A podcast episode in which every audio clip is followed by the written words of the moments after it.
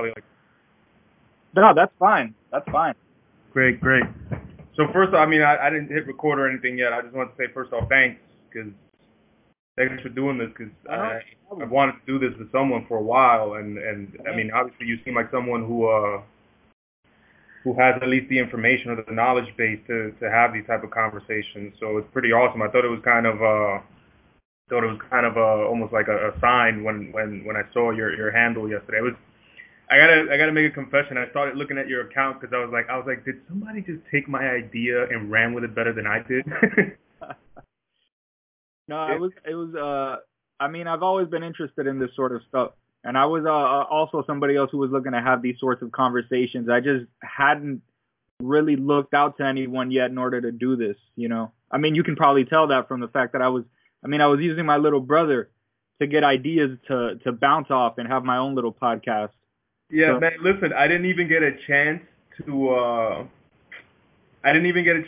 really, like, listen to that one or watch many of your videos. I did watch the... That's fine. Now we have more to talk about. Yeah. This morning I did get to watch the morality and metaphysics one you did. Yeah.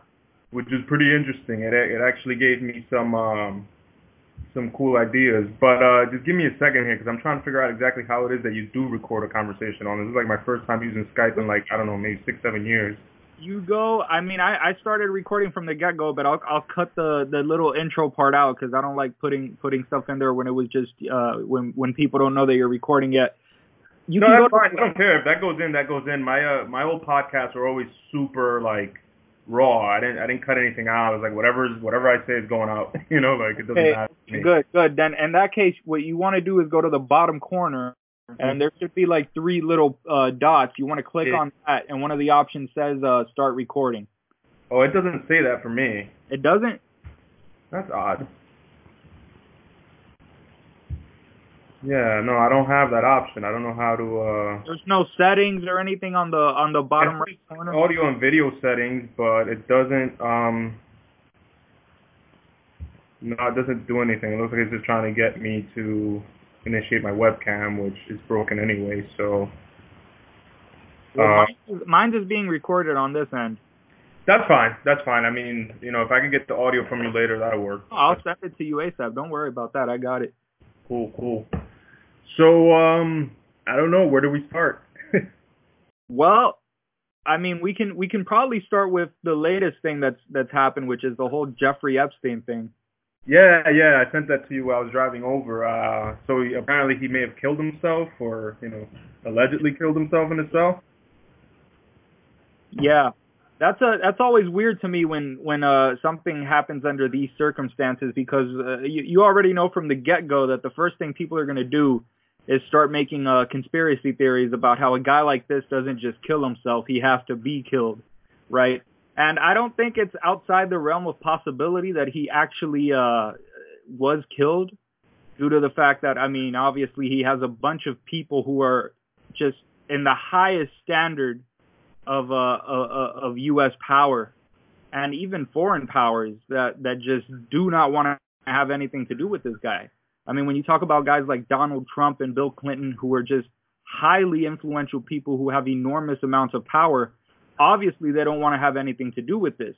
So it's not outside the realm of possibility that very powerful people have gotten to him. But at the same time, you have to acknowledge, I mean, there's so many conspiracy theories going on, and we just figured out that this happened. It's impossible to know what's going on. Yeah, I think you're right. I would also agree that, you know, given his ties, and, you know, if you want to be conspiratorial minded, you know, you can easily say, of course they got him, you know, like, yeah, they don't, you know, if everything that's alleged is true, they don't, you know, it's easy to say, of course, he was probably going to talk, maybe they was going to get a deal cut, and people don't want to go down, and so, you know, if you believe that the reach of influencers is unlimited, then of course it's easy to say that, you know, he was taken out. Yeah. It's also easy to say that maybe he's like, holy shit, I can't deal with this whirlwind coming at me. I'd rather just end it now. You know, it's a tough one to say, but it is interesting nonetheless. Yeah, well, it's also very likely that he actually did kill himself. I mean, who the hell would want to live the life that this guy probably thought he was going to live? You know, once you're caught in a situation like that, the whole world wants to get at you. Everyone wants revenge. People that had nothing to do with this want revenge. I mean, you just take one look at what people are saying on Twitter. They wanted this guy's head before he was dead, you know? So it's completely not outside the realm of possibility that this guy did kill himself. Yeah, it's interesting. Now, on the topic of suicide, because I mentioned to you on my way over when I messaged you that I find suicide a hard thing to wrap my head around. Mm-hmm. I guess when you're faced with something like, say, Epstein is, or let's not talk about a monster like Epstein or an alleged monster like Epstein, right? But like, you know, just people, you know, people who do commit suicide, the people who feel like, you know, whatever, for whatever reason, they don't want to be part of this world or what or their experience anymore.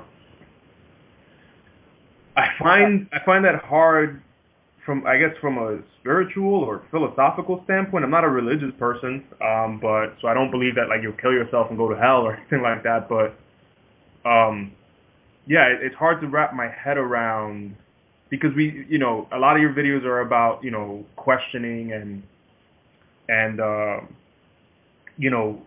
us, how we question things, and it's what's driven us forward. Mm-hmm. But the fact that no one, I mean, unless you're really bought into whatever ideology you follow, no one really knows. Everyone believes some people believe what might happen afterward, but my thing is, how do people know that they're getting a better deal on the other side? Yeah, like how do they know that there's going to be reprieve at the end of this? You know, like what if it's just, boom, it starts right over, you know, like it's interesting. Yeah. Well, I think that depends on why the person commits suicide in the first place, right?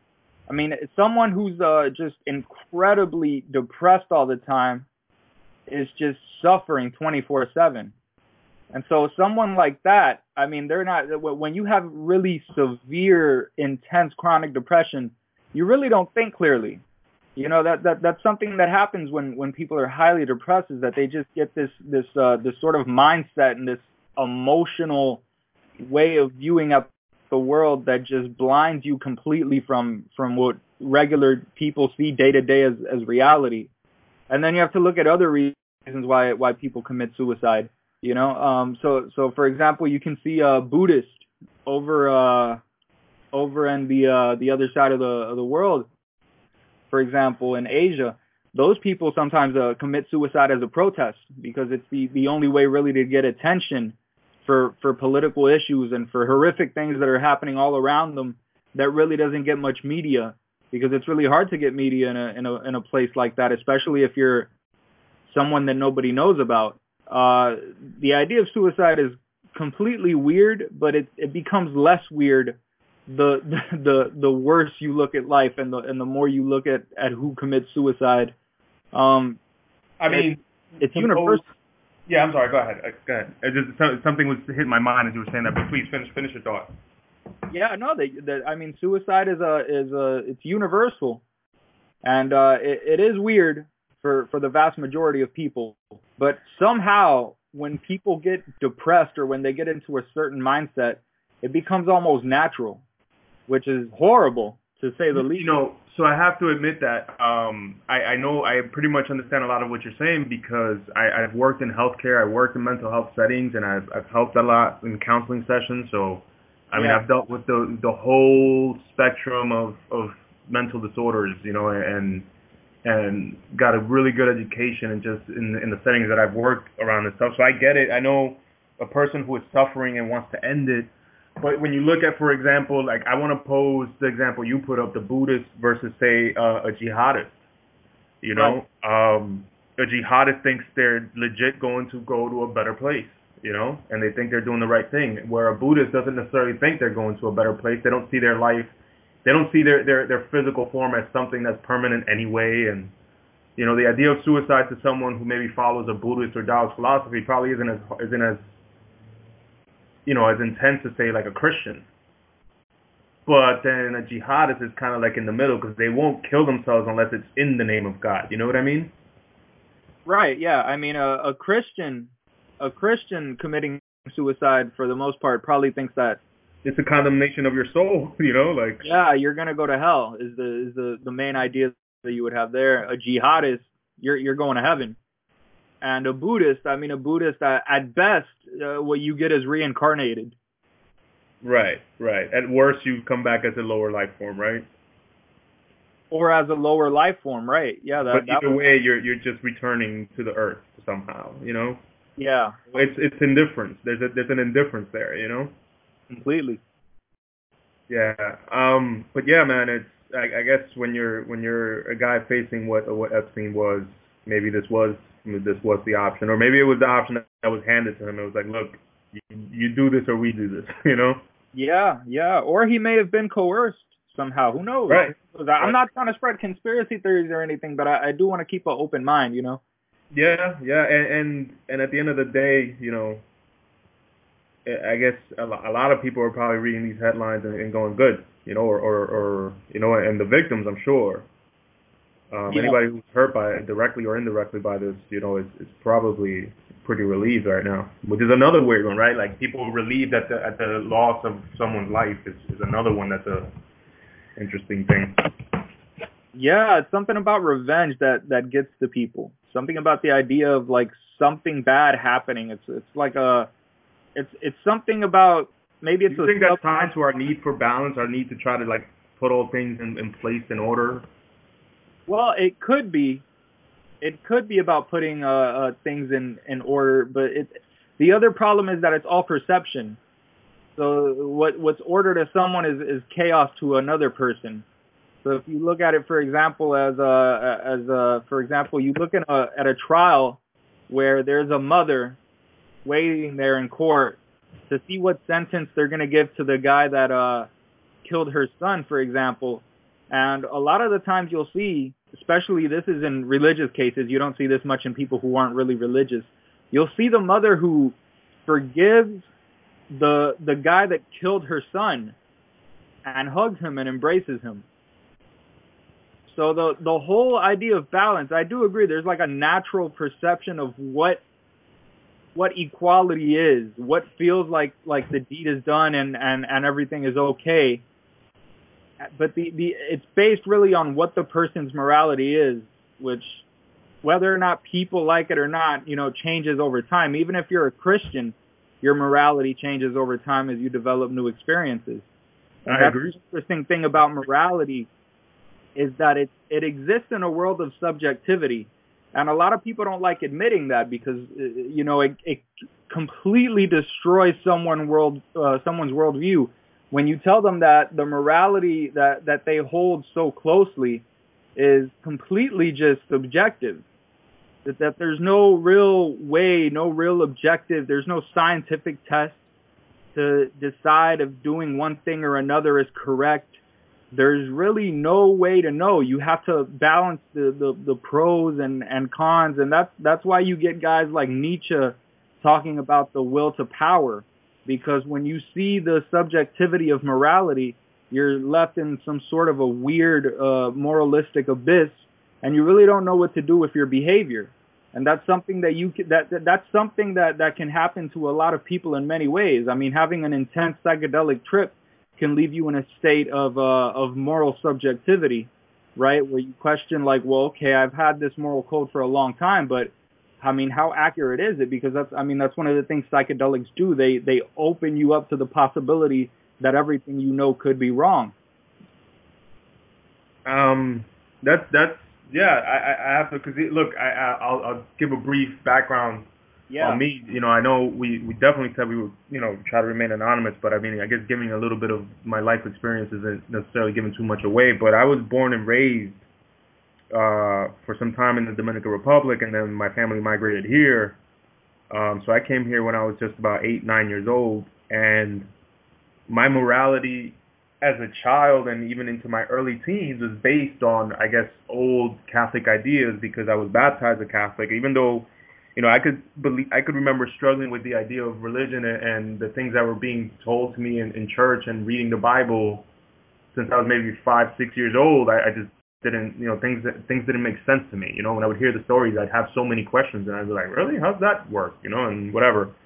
But one of the big things that became a theme in my life from, say, like my teens into my 20s was the idea of homosexuality. And I always had this weird sort of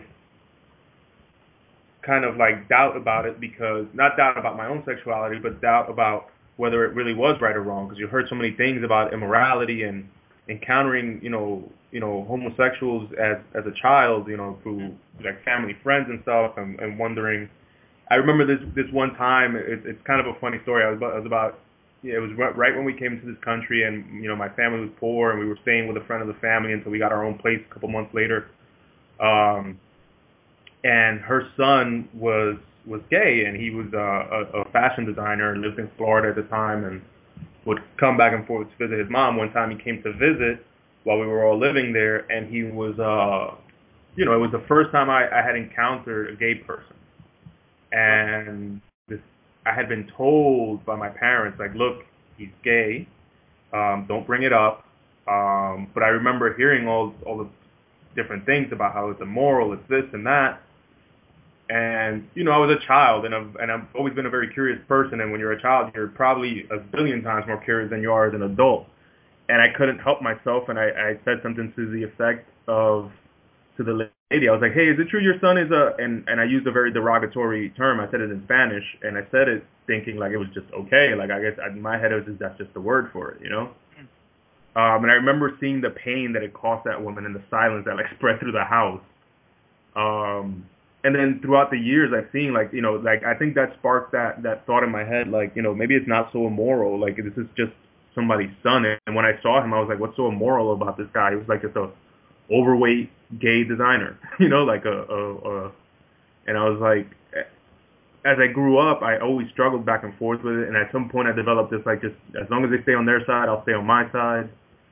And then as I got older and met more and more people and saw things, I was like, you know, I started to think, I was like, what's so immoral about what they're doing? Like, when I see a man wanting to hug and kiss another man, I was like, if I put myself in their shoes and I replace the person they want with the woman I want, it's the same goddamn feeling, you know? Like, yes, sir. Yeah. It's morality. I think you're right. Morality is based a lot on your experience and your perspective, and you know, I could never say that being a homosexual is immoral now compared to when I was a kid and I had a certain, like, I had a homophobia, you know? So I totally agree with that point. Yeah. Well, I think... Sorry, go ahead. No, I was going to bring something else up, but if you have a thought, please share. Yeah, no, I was going to say that you and me, we come from more similar backgrounds than actually I thought. I mean... You said you were born in the Dominican Republic.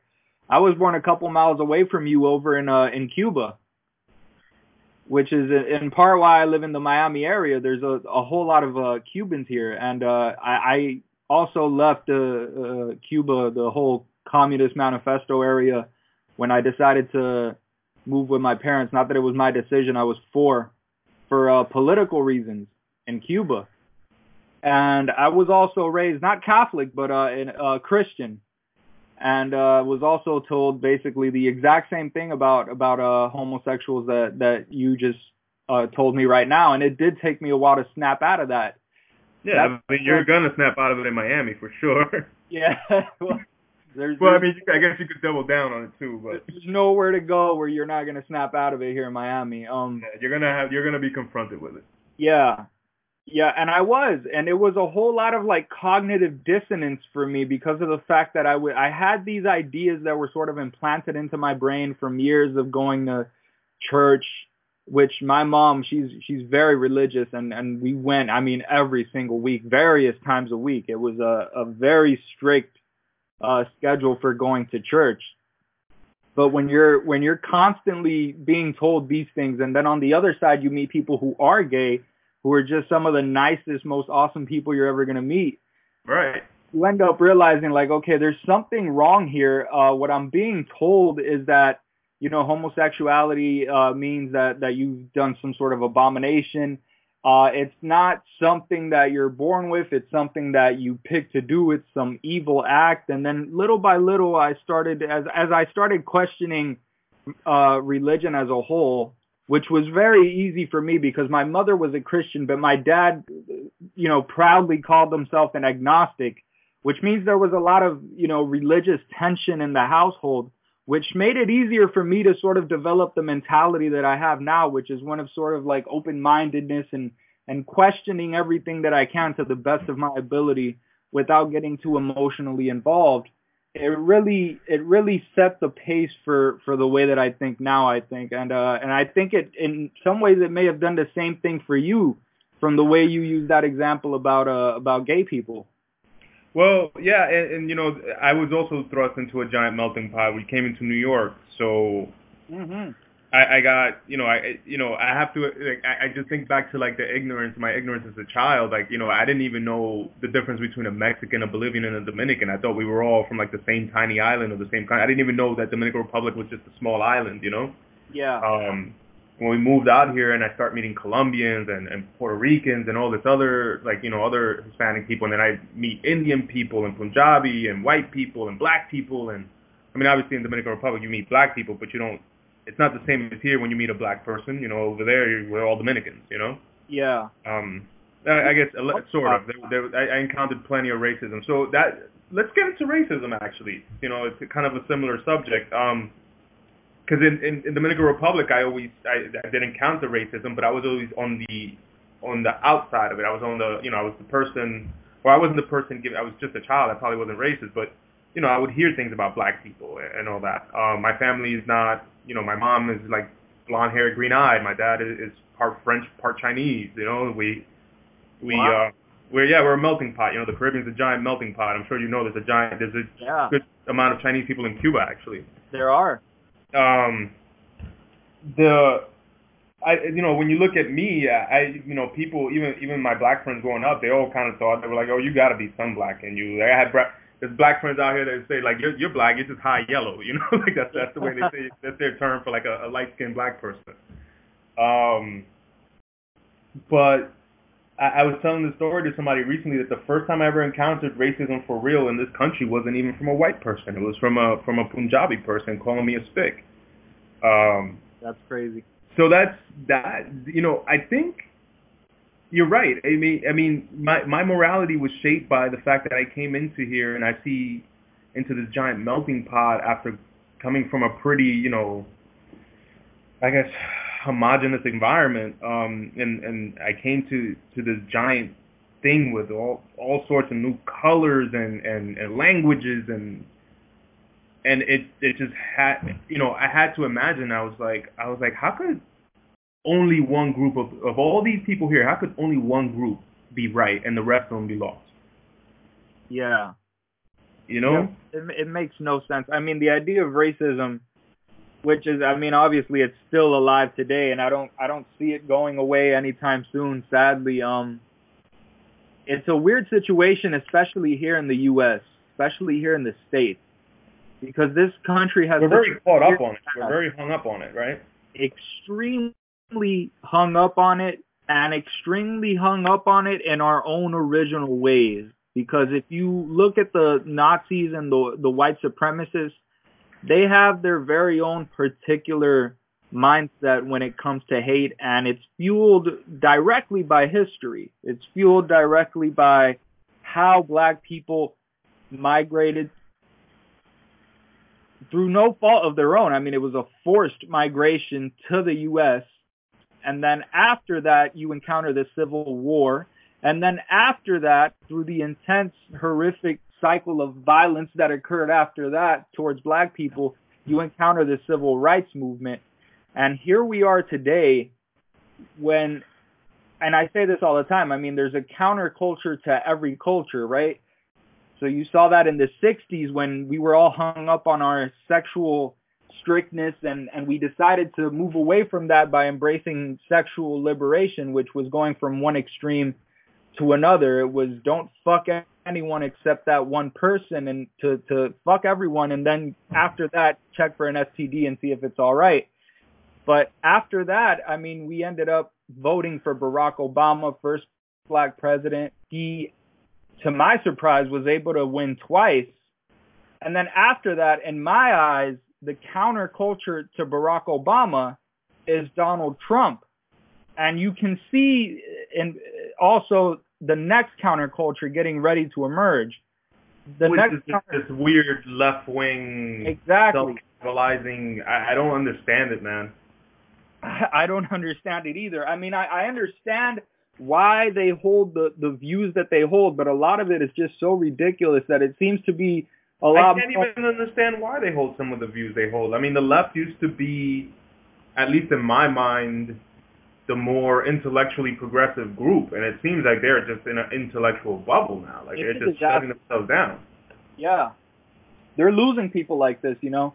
They're losing people because it's becoming more polarized. I mean, like I said, one counterculture creates the other, but that causes, you know, one group to uphold a more extremist version of their original views, which makes the other group say, oh, you want to be fucking crazy? I can be fucking crazy too. And then they uphold more extremist views of their political views, and they just keep pushing each other further and further away until they're both completely incomprehensible to any person who would consider themselves just moderate.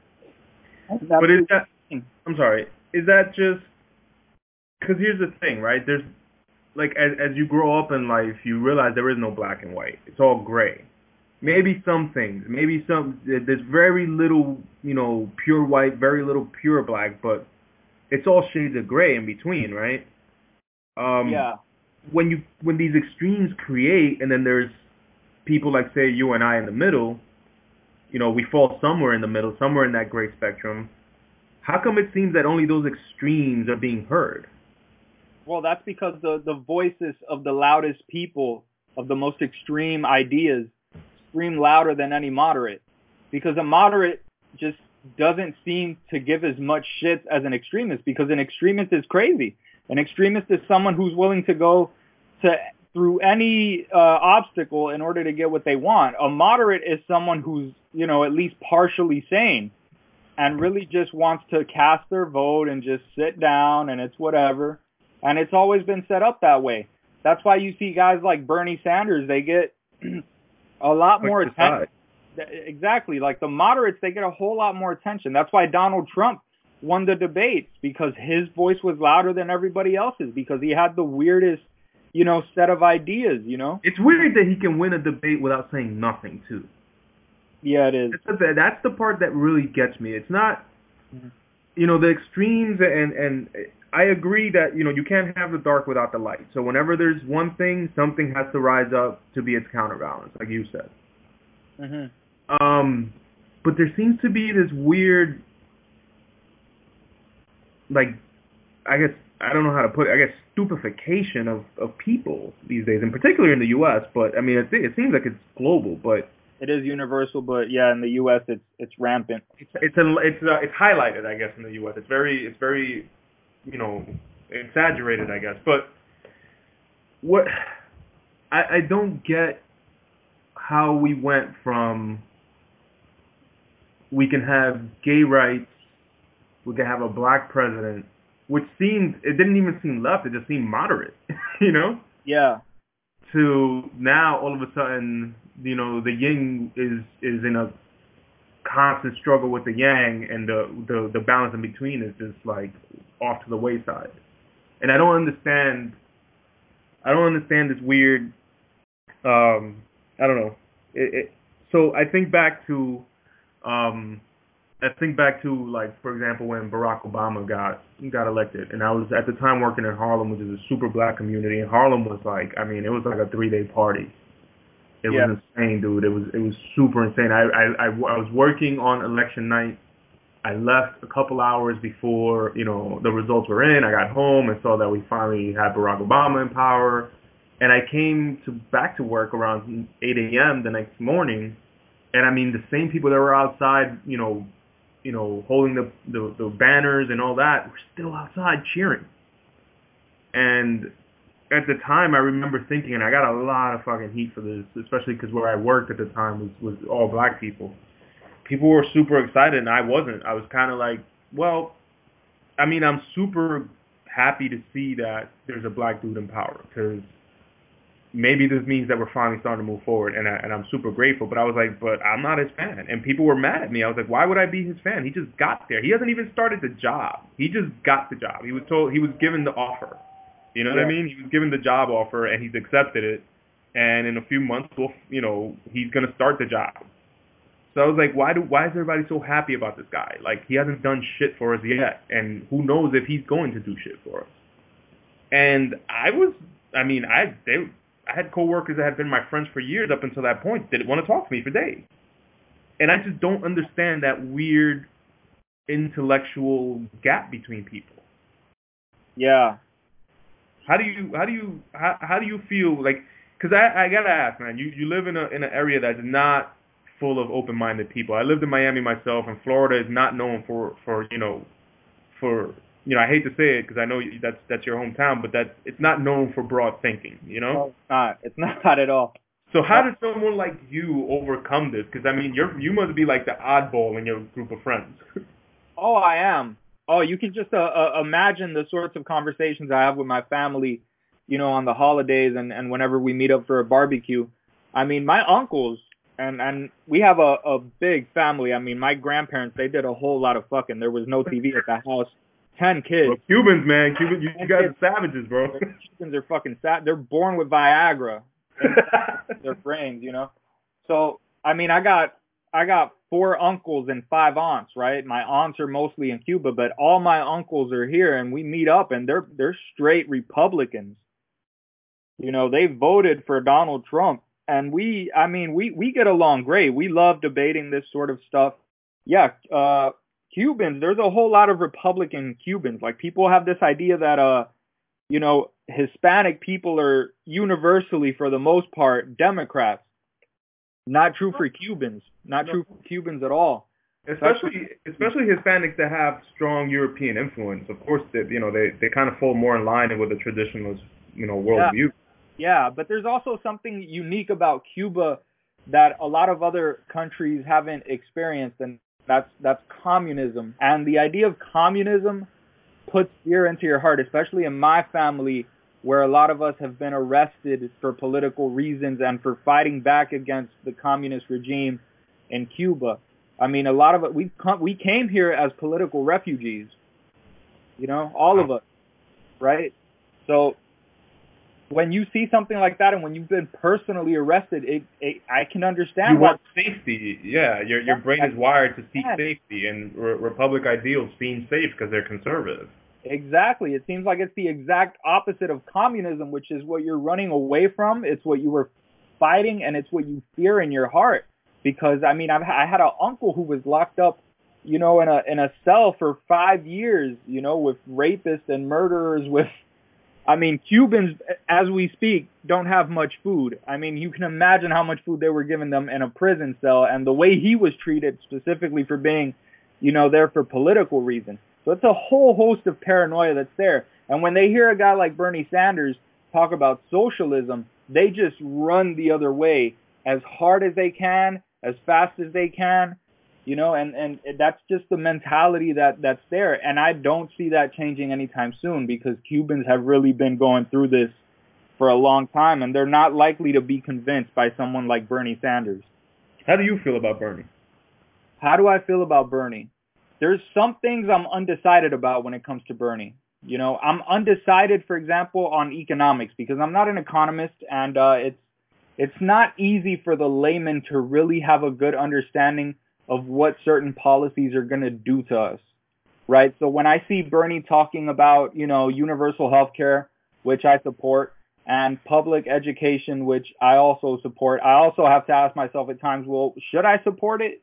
Because of the simple fact that I don't know what it's going to do to the U.S. economy, right? And people post examples of other countries who have been able to do this and implement this, and they're doing fine. But the problem is that economics is a weird social science, right? Because in psychology, for example, you can create an experiment, and you can sort of have, you can set it up so that there's not other variables in the way. There's not other factors that you have to take into consideration, right? You can have a cause and effect experiment, but it's a lot harder to do that in economics, because in economics, you're dealing with a whole bunch of things happening in a country at the same time, and it's basically impossible to separate all those things and just have a cause and effect experiment. It's really difficult to do that, right? Right. So I don't know what would happen in this country, especially in this country, and not just for the fact that I don't know what would happen economically, but also for the fact that when you look at the U.S., there's a huge bureaucracy. There's a huge political machine that takes millions of things into consideration.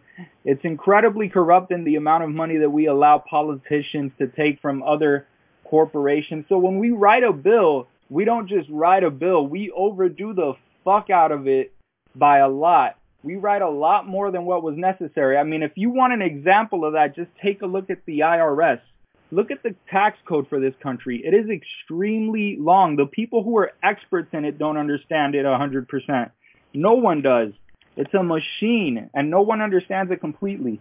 So the same way we had what was going on with Obamacare, and that's another thing. When you look at Obamacare, for example, talk about the fact that this country is politically divided, right? Obamacare, the way I feel about Obamacare is like by the time it rolled out, it wasn't really Obamacare. It was like, you know, Obamacare got pushed through a machine and reworked to be something else by the time we got it, you know? Exactly, and that's what I fear is going to happen with any of the policies that Bernie gets. The best thing Bernie can hope for if he becomes president is to end up with the House and the Senate being run by Democrats, because then he'll really be able to implement policies the way he wants to do it. Right. So that's something we have to take into consideration, is that this country has a huge, huge bureaucracy. And it is, I mean, it's the largest political force in the world. I mean, you can probably argue that something like China is the largest political force in the world, but the U.S. is gigantic. Yeah. So...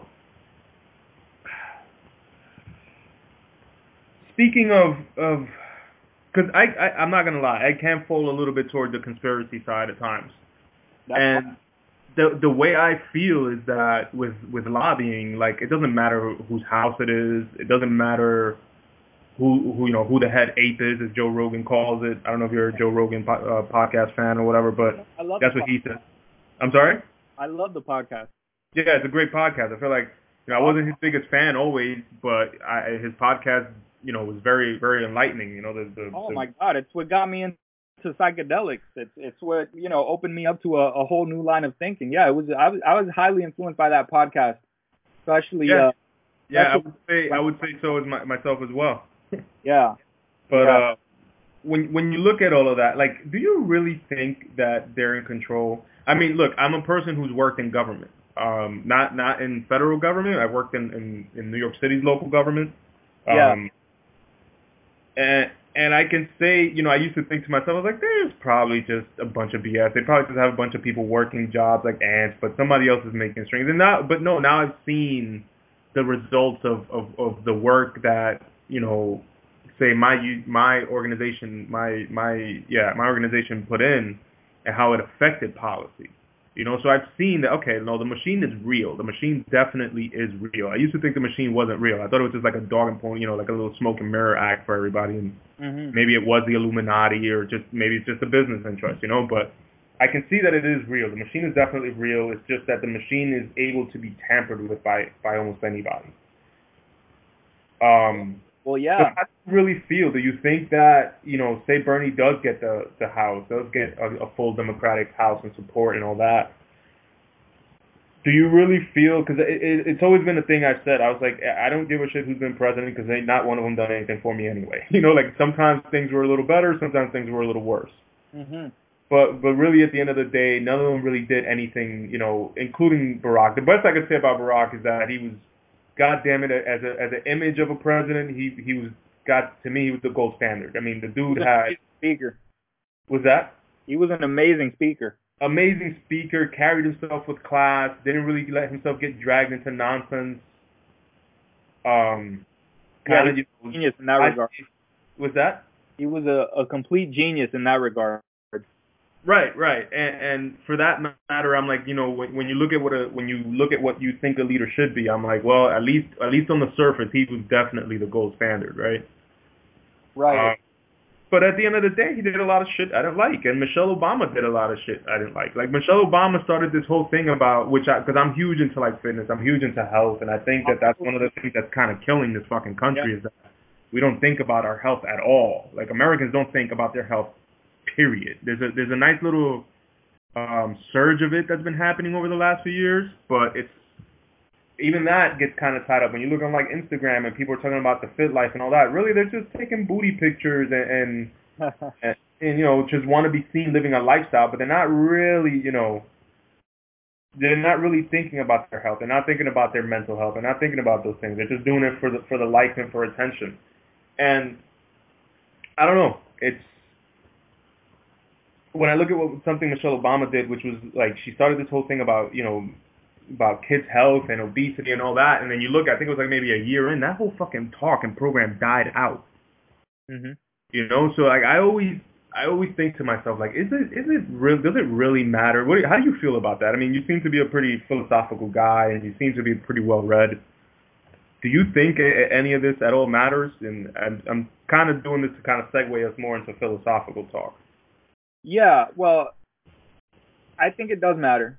And I do think that the machine is real. And the problem is that what happens with power, and I think it's always been this way, is that it's scattered. So we have this idea that there's this certain group of people in charge, right? And that the people have their voice and they can say some things and that can have some sort of an influence. And we have this idea that everything works, you know, it's like cogs in a machine. You know, the president does this, the Senate does that. You know, and it's a lot more complicated than that, because when you take into consideration the fact that there's over 300 million people living in this country, the power is completely scattered all over the place. Bernie Sanders is one guy. He can do whatever amount of work he's able to do in a 24-hour cycle, right? But outside of that, he depends on a team, which is going to make decisions of their own, because there's always loose ends. There's always space you can work in within whatever order you're given. So when you look at a power structure, it's never as it really seems, because power comes and goes, right? And it doesn't just come and go. It's also a situation where if you tell someone to do something, you give someone an order, they're going to follow the order, maybe, but they're going to do it their own way. And when you take into consideration the amount of money that's being poured into politicians and all these studies that come out saying that it really doesn't, when you vote for someone, the policies that are going to get enacted for the most part are going to take care of the people that are paying the politicians' bills rather than, you know, the voters. Then you have to really stop and wonder, well, how much power do I have from this? And where are my politicians getting their money from? And how does this really work? And I think nobody has the answer to that. I don't think anyone understands the political machine that exists in this country, and nobody understands power. That's for sure. You know, I'm going to give you a brief, I'm not going to give out too many details, because I'm sure I could probably get in some sort of trouble for doing it, but, mm-hmm. You know, I mentioned that I I still do work in city government. There's this big project that was rolled out by one of the, you know, heads of city government that was supposed to be about a certain thing. I don't want to mention it, because it's you know, at least if anybody in New York hears this, they'll probably be able to identify what I'm talking about, and I don't want to get myself in any trouble, but let's just say it was one of those things. They had a very altruistic purpose. It had a very, it was going to be something that was going to, you know, the intent of it was to elevate, you know, the community and the communities it was meant to touch and all that. But then, like you said, you know, the individual who signed this thing put it out there and delegated it, but then within that delegation there was such a breakdown and such a poor implementation of the idea that now it ended up in failure, and it's been reworked into something else that's not at all its original mission. Wow. And you know, it's a big bummer, because I got to work with a lot of people who had very altruistic intentions for it and wanted it to succeed, and were trying and were willing to take the next years, few years, decades even, to make it right. But then that had to be balanced with, that's great and all, but the money that's being dumped into it is being completely mishandled. It's too much of expenditure. And in a city with a crumbling infrastructure like New York, it couldn't be afforded, and then it just got a huge budget cut. And that's a bummer because, again, it was a program that was meant to do a lot of good, and those of us that got to see it, and even a lot of people outside of it, was like, we're super pumped for it, but it just, you know, the people who ran it had different ideas. Like you said, you know, when you get a little bit of space within your directive, that's where things, you know, so that kind of brings me to the philosophical question, like, is, where do you strike the balance between being, you know, open and being a full authoritarian, you know? Because you can make the argument that if somebody had been there to be like, no, this has to be done this way and it's only going to be done this way, then maybe it would have been implemented the right way. But because it wasn't, there was a lot of this wiggle room was left and people were allowed to do things how they wanted and all that, and you know, the liberals weren't met. The whole thing that could have been a great lift for the people of the city ended up not really working out. So I wonder, what are your thoughts on that? Like versus taking the, you know, there's only one path or there are many. How do you feel about that? Well, I think it's useful, and I mean, are you asking this as someone who's a politician or as just me as an individual? Both, I guess. Both, I guess. Okay, well, maybe the answer is the same, right? Maybe it is.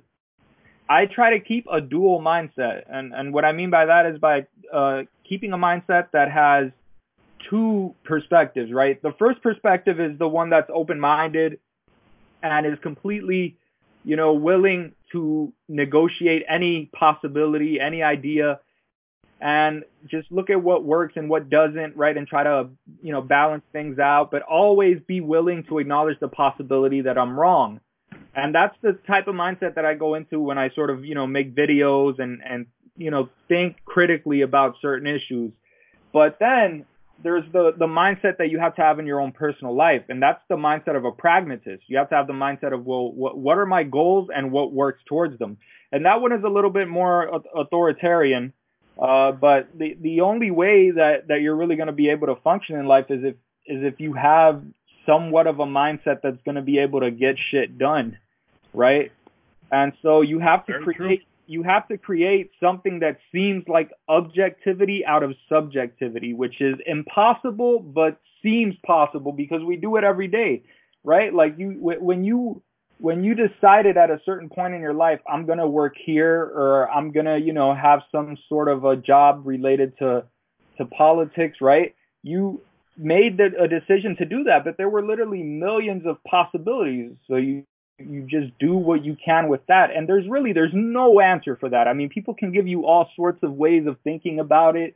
And that's just one operating system versus another, right? That's just one form of programming your mind versus another form of programming your mind, which you need. You need an operating system, right? Well, it's kind of like, yeah, it's like the black and the white exists alongside with all the gray shades, right? So I guess that's kind of the answer. It's like, you're right. It's kind of, it's yes and no, right? Yes.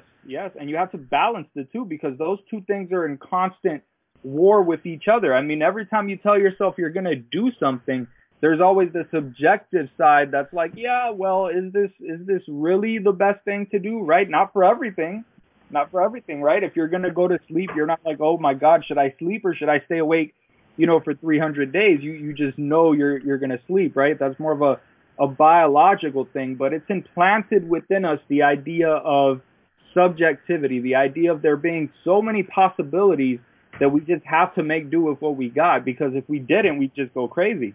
And that's one of the things that happens with psychedelics that can drive you as close to insanity as humanly possible, not just during the trip, but after, because I think it was Terrence McKenna who said this, you know, that what psychedelics do is not just dissolve boundaries, but they get rid of the program that's in your head. They get rid of all these presupposed notions of what's right and wrong and what's true and false, and it just opens you up to the possibility that everything you know is wrong. And then after that's happened, then it's your job, because it's not just when you take the psychedelic, it's what you do afterwards, how you process the information that decides what you're going to replace that old operating system with. What's going to be your new program, your new operating system? How are you going to think after all of this is over?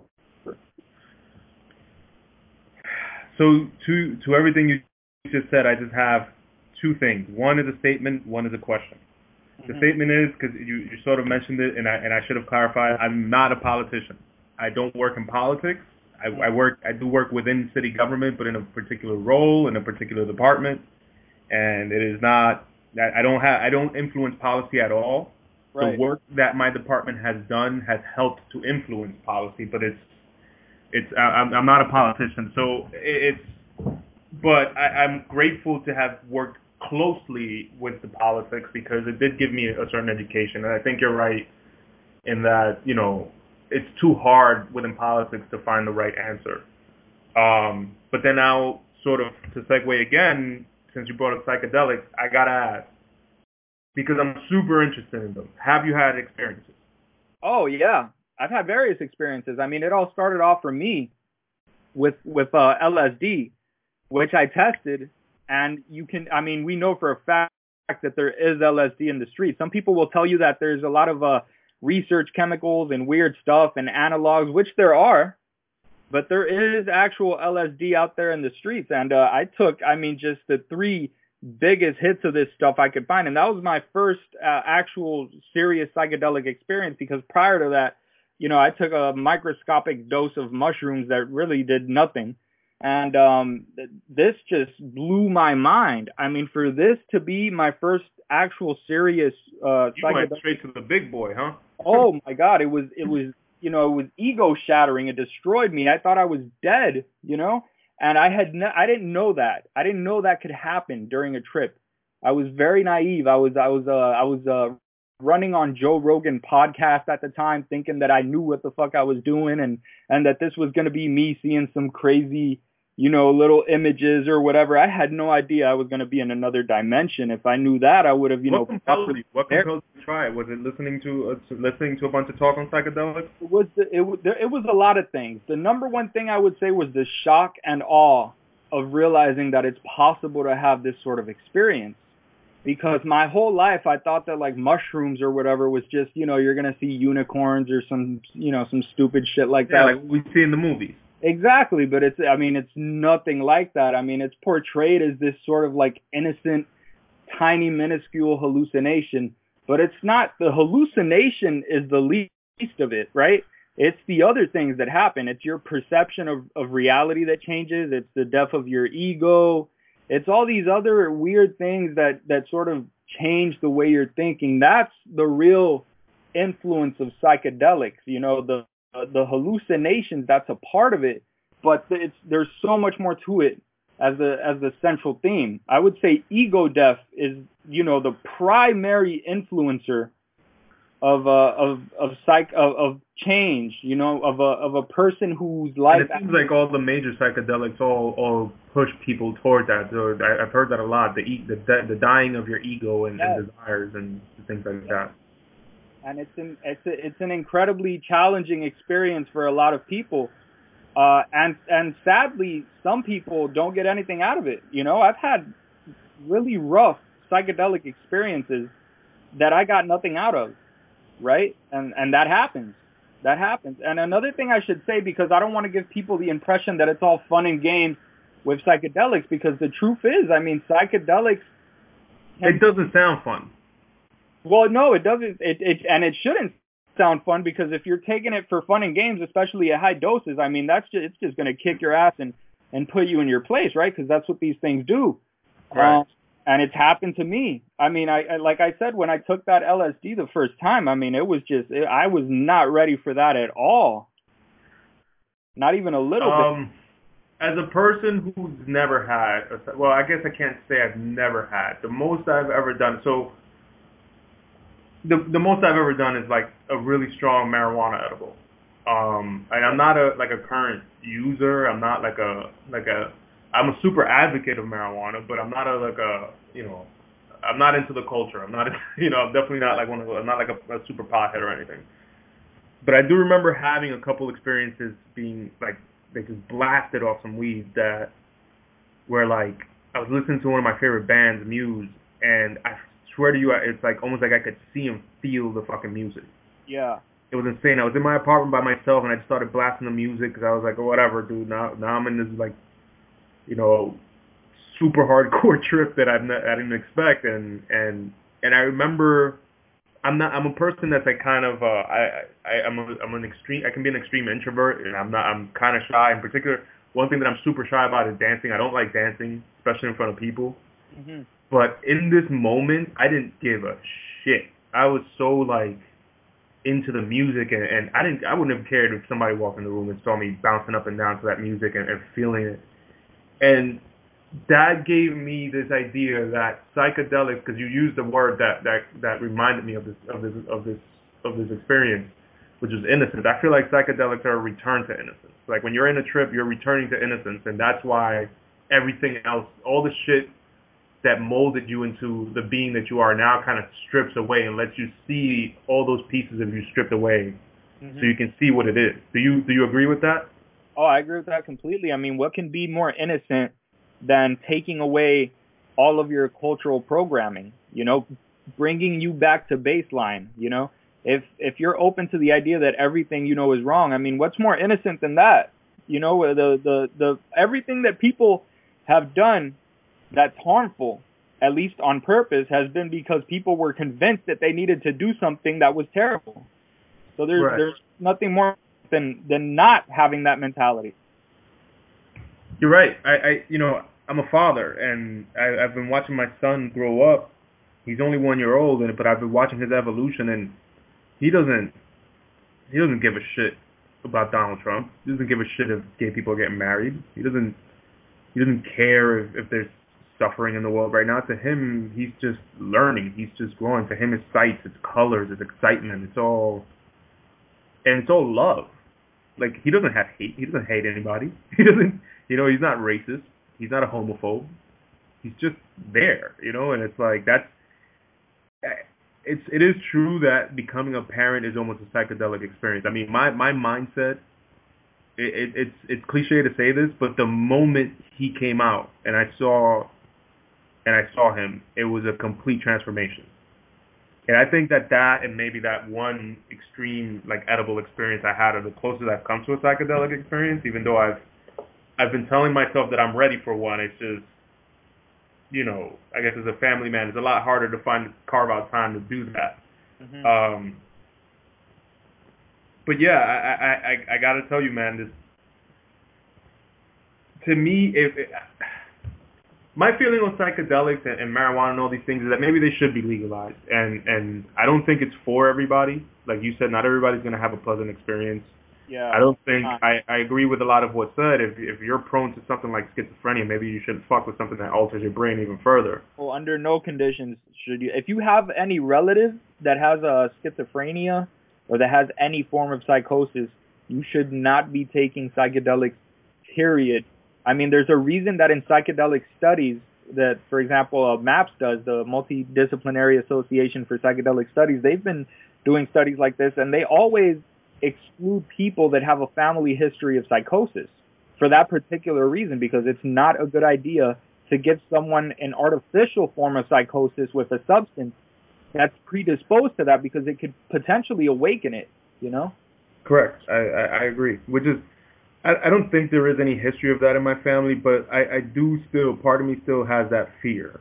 Yeah. It's like, what if this changes me in a way that's unintentional? What if, you know, because my intention is to maybe go into it with the idea of releasing myself into it. Mm-hmm. But what if it brings me back as someone else, you know, as something else? And that scares me, because I think fundamentally everyone that I know that's had a positive psychedelic experience, you know, they were fundamentally different afterward if they really took the lessons, I guess. Mm-hmm. But, you know, they were still the same person. You know what I mean? And I wouldn't want to, it does scare me. I'm not going to lie. Yeah.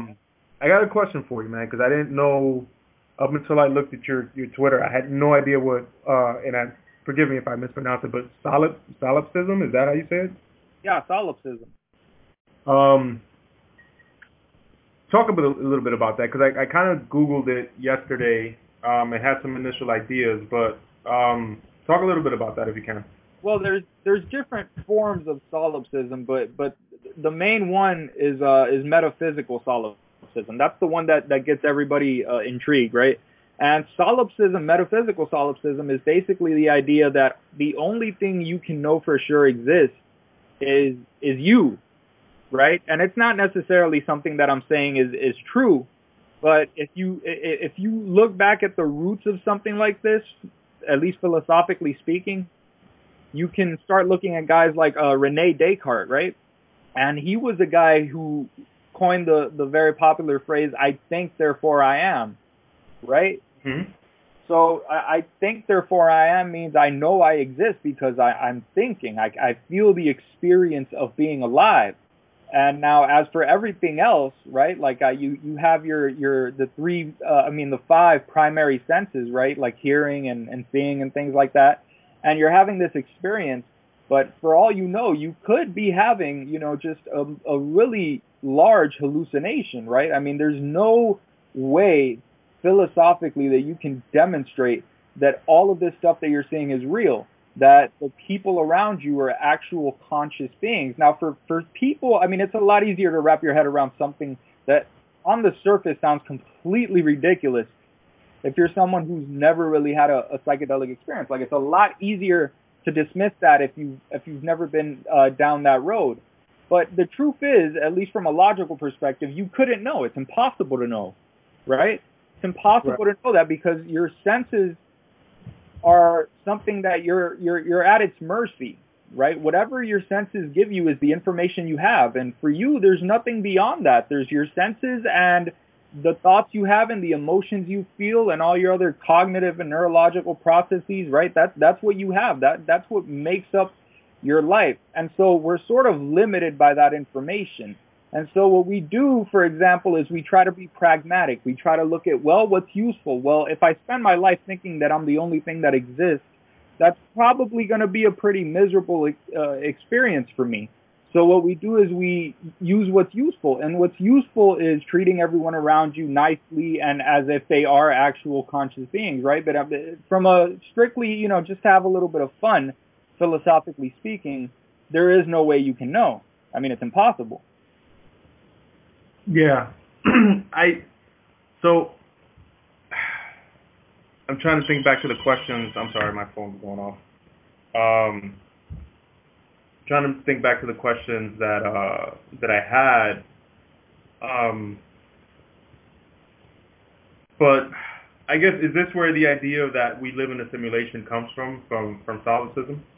Well, not necessarily, because the idea of the simulation is sort of implying that there's something that created the simulation, right? And so that's something, I guess you could say that it's you.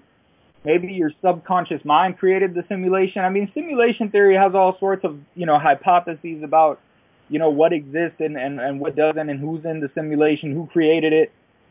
So it could be solipsistic, I guess, in the sense that you created the simulation yourself. But otherwise, if someone else created the simulation, then it's not solipsism, because that would mean that something exists outside of you, right? That it's okay. Hmm. That's okay. All right. I'm gonna have to like really tackle that one for a while. I don't know. That's an interesting one to me, because if the idea is that the only thing you can be sure exists is you, how do you justify existing in the world? When you say existing in the world, what do you mean exactly by that?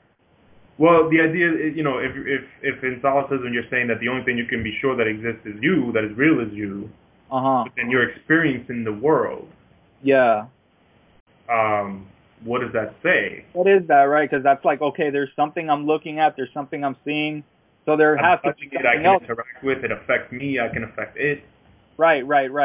I mean, the idea that it's a hallucination, it's like, okay, who's in charge of the hallucination? Who's creating this hallucination, right? I mean, there's a lot of ideas about that. It could be that it's just you, but another side of you, like, for example, the subconscious mind, right? That's a part of you. Well, that you dreaming, don't know right? In dreaming, your brain creates a whole perceived world. Exactly. And at times it could be indiscernible from the one that you wake up to.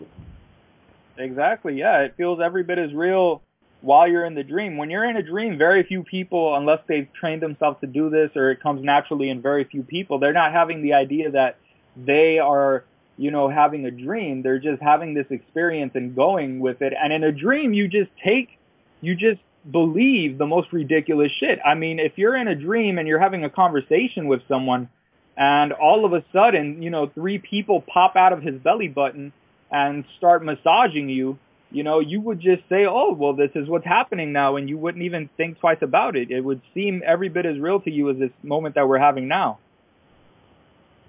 Yeah, I guess that's true. Yeah, so kind of, you know, raises that question. Are we in a simulation? And I guess you're right, then if we are, whose simulation are we in, you know? Yeah. Yeah, and on top of that, I mean, just to be clear here, I mean, I'm not a solipsist. I want to explore the idea because I think that it's an idea that not that many people think about. And I think we take for granted the reality around us, what we call reality.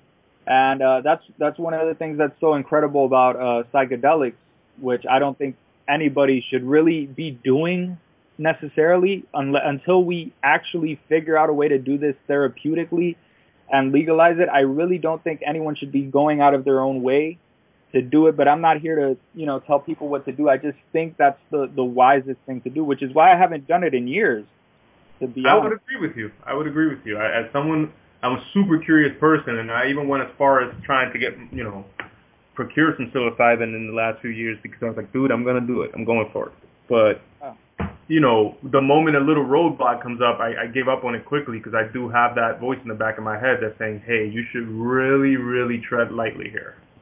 Oh, you definitely should. And, I mean, if you were going to take something, for example, like psilocybin, I think it's a much better idea to take something that won't put you at a risk to yourself or to anyone else, because when you're undergoing something like ego death, I mean, there's people that just get butt-ass naked and strip all around the street yelling that, you know, spirits are chasing them or whatever. And yeah, I've seen people. I know that was an issue with, like, I know certain ones you have to have, like, a babysitter. I know a lot of people that were doing salvia were going through shit like that. Yeah. So I think, I mean, the best bet for someone who is, I mean, I'm not advocating it. I just said that I don't think anyone should take it until we actually know what the right way to take this therapeutically is, right?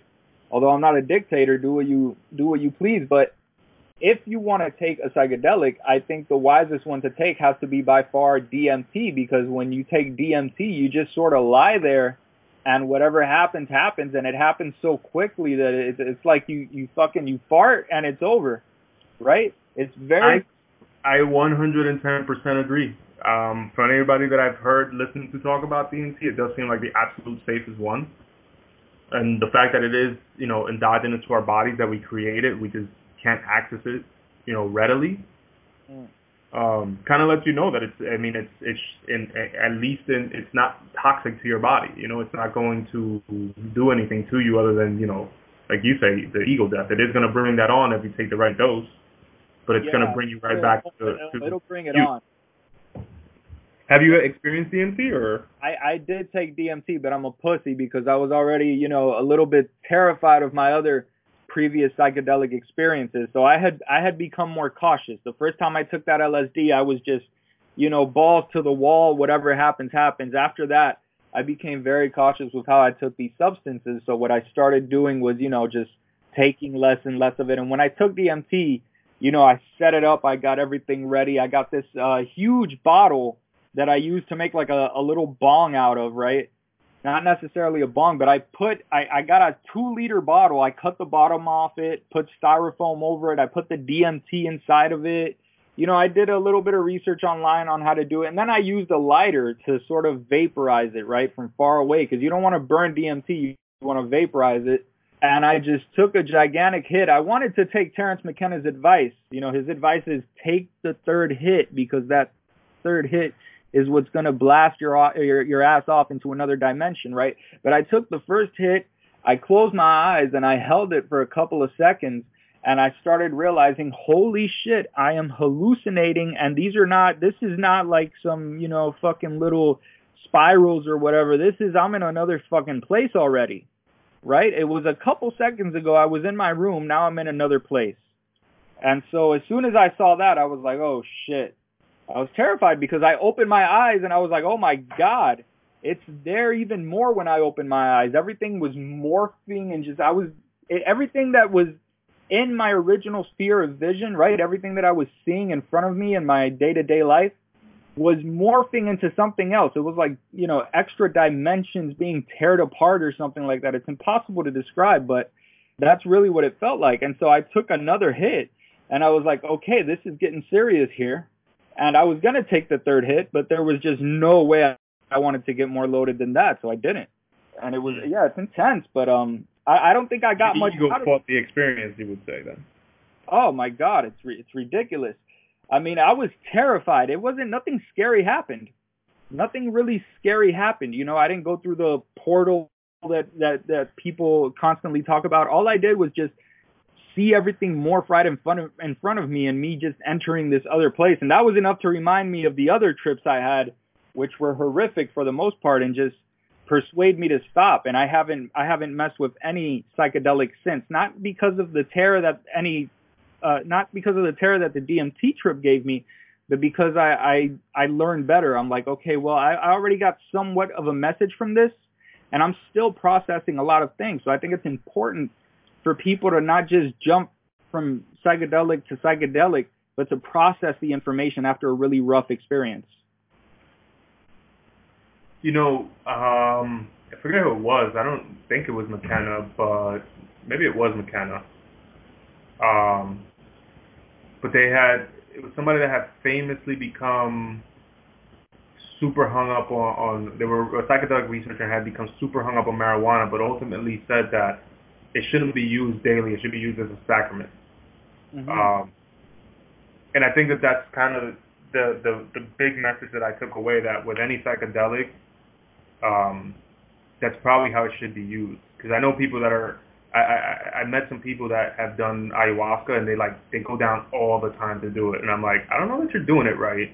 Because you don't seem to, every time they come back, they're just raving about the experience, but I don't hear them really saying anything about themselves. I don't see them changing, you know? Yeah. So I think you're right in that you do have to take the lesson. One thing I told somebody that has never taken anything, and was asking me questions about it. I said, look, man, when I took that super strong edible and had this wild fucking day, you know, I stayed home all day, but I mean, I really, like I said, I was seeing and feeling the music, and I came out of it, I was a super happy person for that day. Mm. The big thing about it for me was that I wanted to have that again. And so I did. I went and made the same exact edible, the same exact way, and I had a second experience maybe a couple of weeks later, and it was fucking awful. I mean, I was sitting in my apartment thinking that, you know, somebody, every 2 seconds I thought somebody had broken in, and then I went out to the park, and I spent 2 hours in the park basically if there was a recording of me, I probably would have been in the mental hospital. I was walking up and down the same path in the park, because every time we get to the end of the path, I'd be like, no, there's probably a fucking cop over there, and turn around and leave. You know, I try to go out the other side and then freak out about the cop possibly being there. And at the end of the day, there was nobody out there. Nothing was out there. But those bad trips, I think are super important. I think that the bad trips are the ones that are trying to tell you something, and it's hard to go into them, but they're probably the ones you need. Right. I mean, this for me sort of goes back to the idea that I was talking about a while earlier, that, you know, I had plenty of trips that I learned nothing from, that were terrifying, right? And so I see. Maybe you weren't ready to receive those lessons. Maybe you were still processing something from a prior lesson. Who knows? Right. And so, but there's this other idea that's very common. I mean, for example, Joe Rogan talks about this a lot, not to, you know, shit on Joe Rogan. I think he does some awesome shit, but there's this sort of idea that if you're having an awful experience, it's because there's something that you haven't really checked, that there's something in your life that you're running away from mentally, and that there's this, you know, sort of lesson that you're scared to learn, but you need to learn. And that can be true, but I think there's also plenty of cases where it's not. I think there's a lot of times... You can just have a bad trip. I think you can just have a bad trip. And I think that's clear because of the way, you know, the human brain works. I mean, if you give anyone, you know, epinephrine, for example, artificial adrenaline, they will be fucking nervous. And it's because you've altered their biochemistry.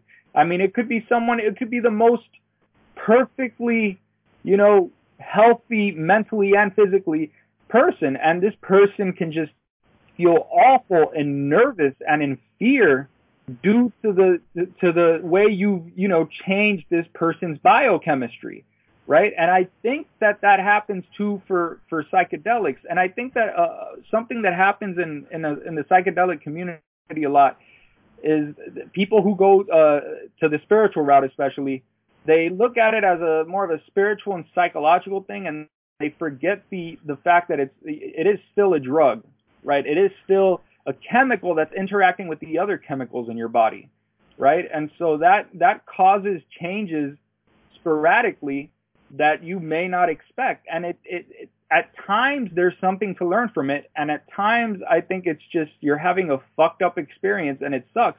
And that's how I felt oftentimes, because I've taken it in situations where there was really not much that I could really complain about it in my life. I mean, my life was perfectly fine, at least in most regards, and what I was freaking out about, I noticed a lot of the time, had nothing to do with my problems in life, right? It was just a fear of irrational things. And that would happen to me, especially when I would smoke weed, right? And I know that happens to a lot of other people. I mean, you talked about how you had this wonderful experience one time, but then the other time you had a horrific experience. You had a bad experience, right? I literally felt like a fucking rat in a cage, man. Like I was trying to get out of the cage.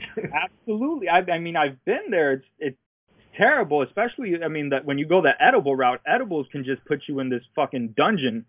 Yeah, yeah. Torture. I mean, it's ridiculous. Yeah, I totally agree. Just because my time is running out here, I gotta ask a few questions, man. Like, so you know, without giving too much away, how do you know so much about this stuff? Is it just stuff that you're self studying? Like what do you do, man? Like, or, you know.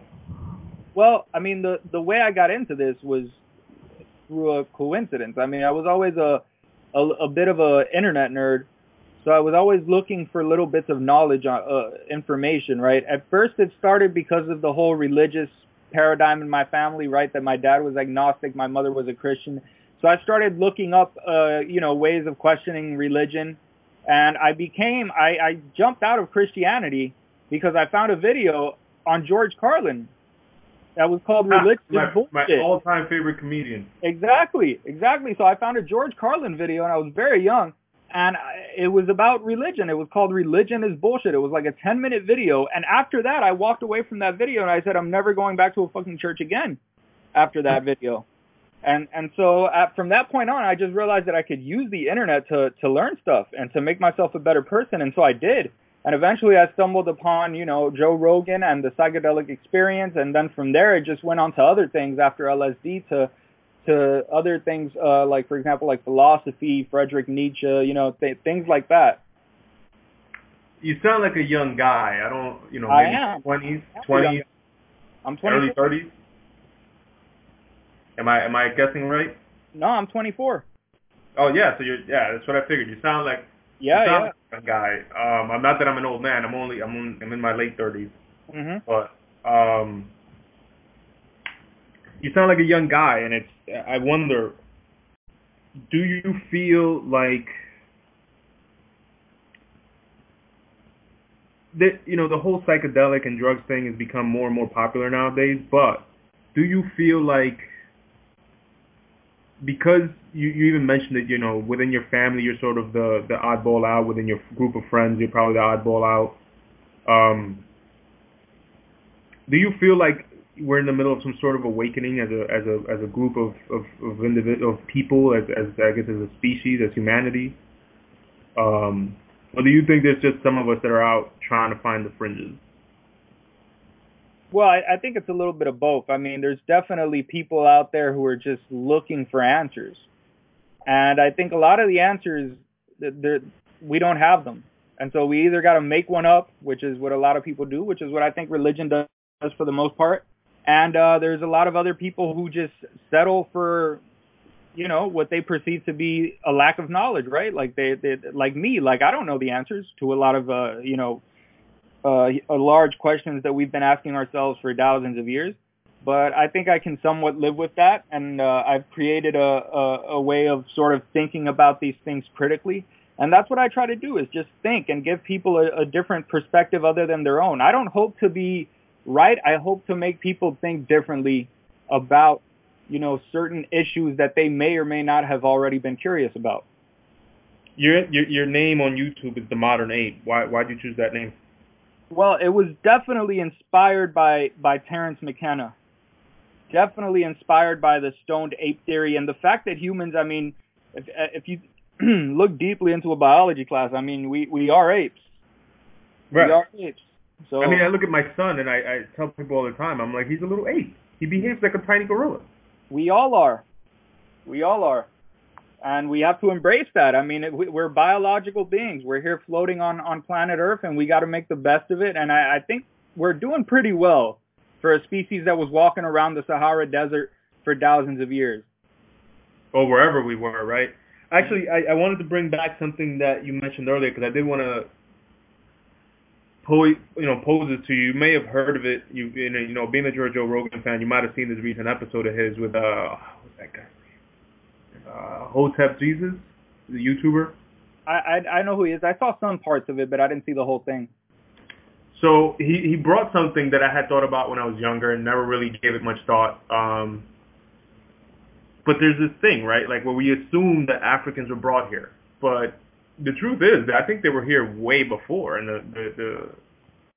you know, he brought up some interesting things that are kind of evidence to it, like the fact that it's been discovered that Egyptians had boats.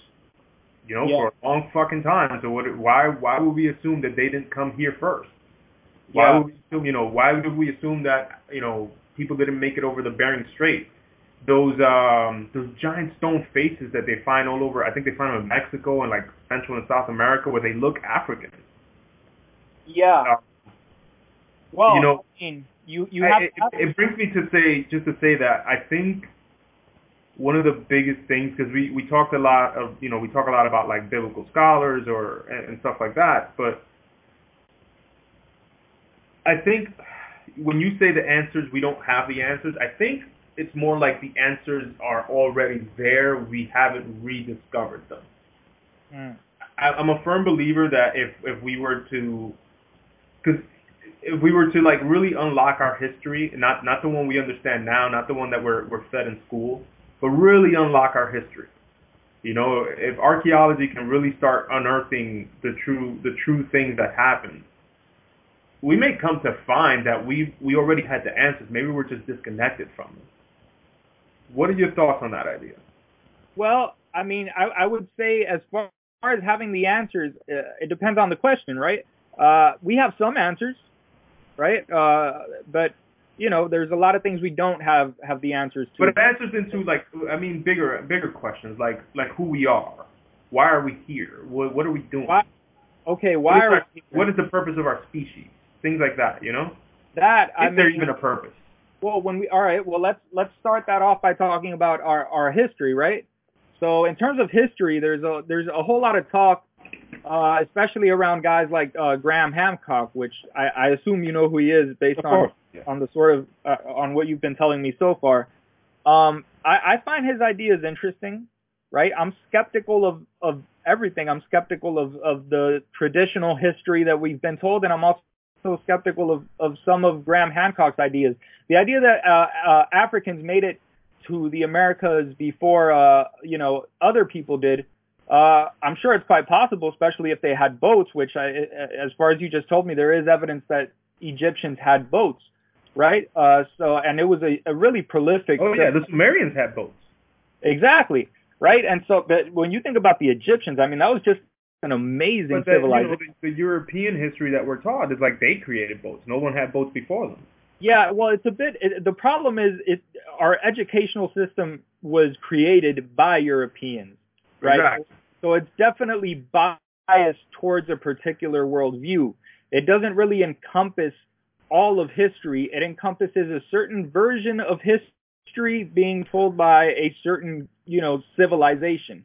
So it's really limited in that regard. I would like to see a much broader branch of history being told, and I would also like to see more open-mindedness in scholars and just a willingness to accept new evidence, you know, and a willingness to be wrong, quite frankly, because inside some of these circles, it just seems like people are not willing to give an inch in order to change their previous ideas because of fear that it's wrong, because some of these people have built their entire reputations and careers. Right. That's a very recurring theme in these conversations, especially among the archaeologists.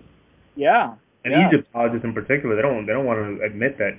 Exactly. Egyptologists. I mean, there's not a single hieroglyphic in the Great Pyramids of Egypt, right? And yet a single note found an inscription inside of an area near the pyramids, or maybe inside the pyramids themselves, that says something about who created it. That's taken as evidence. That could have been left there, I mean, by anyone. And so the history is, as a science, I mean, it's a social science. It's not as objective as chemistry or physics, right? So we have to take what we got and work with it. But if we start making too many assumptions, then our ideas can become scattered all over the place. And if we use those assumptions in order to become closed-minded, then we're really fucked. I agree with that, but would you say that maybe it's a safe assumption to say that the Egyptians built the pyramids, being that not just that they're there in Egypt, but why would they say we built it? If they built it, well, you know, like I don't, you know, if I were to build a house today, I wouldn't write on it "built by me," you know. Right. I'm not really questioning whether or not the Egyptians built it. My idea is when it was built, because the whole idea. Oh, 100%. It's definitely built way before they said it was. So the main idea of Egyptian history is that they were a civilization that started about 5,000 years ago, right? And then before that, we wandered the Sahara Desert or Europe or wherever, just, you know, shitting all over ourselves and hunting for, you know, well over 100,000 years, right? And I think we have to really try to see if there's something more than that, right? This idea that out of nothing, you know, sort of civilization started 5,000 years ago, I'm not sure if it's true, but I mean, it could be, but I'm a big fan of the whole idea that cataclysms have just been resetting humanity for millions of years. Right. I really am. Because it's the only thing that seems to make sense.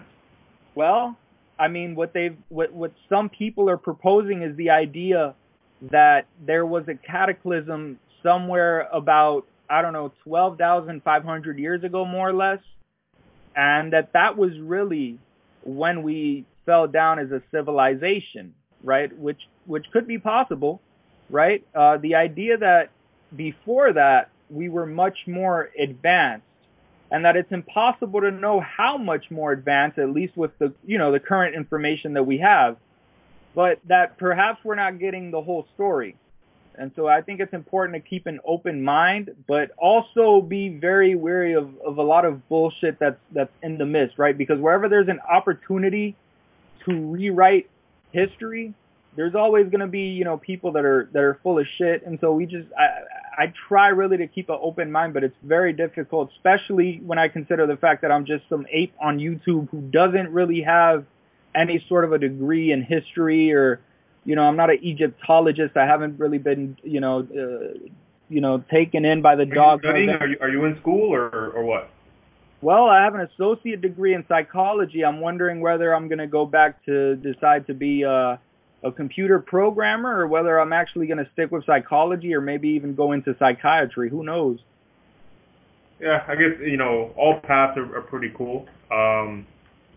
It just, you know, I got to admit, I'm pretty struck by how, you know, you don't meet a lot of people your age that have your, you know, your level of thinking, and you're obviously not just a pseudo-intellectual. You're well on your way to becoming a real intellectual. So kudos to you, man. And you know, I could see why, you know, the name Modern Ape is very fitting for you, and I got to give you a lot of credit there, man. I very much appreciate this time and this conversation.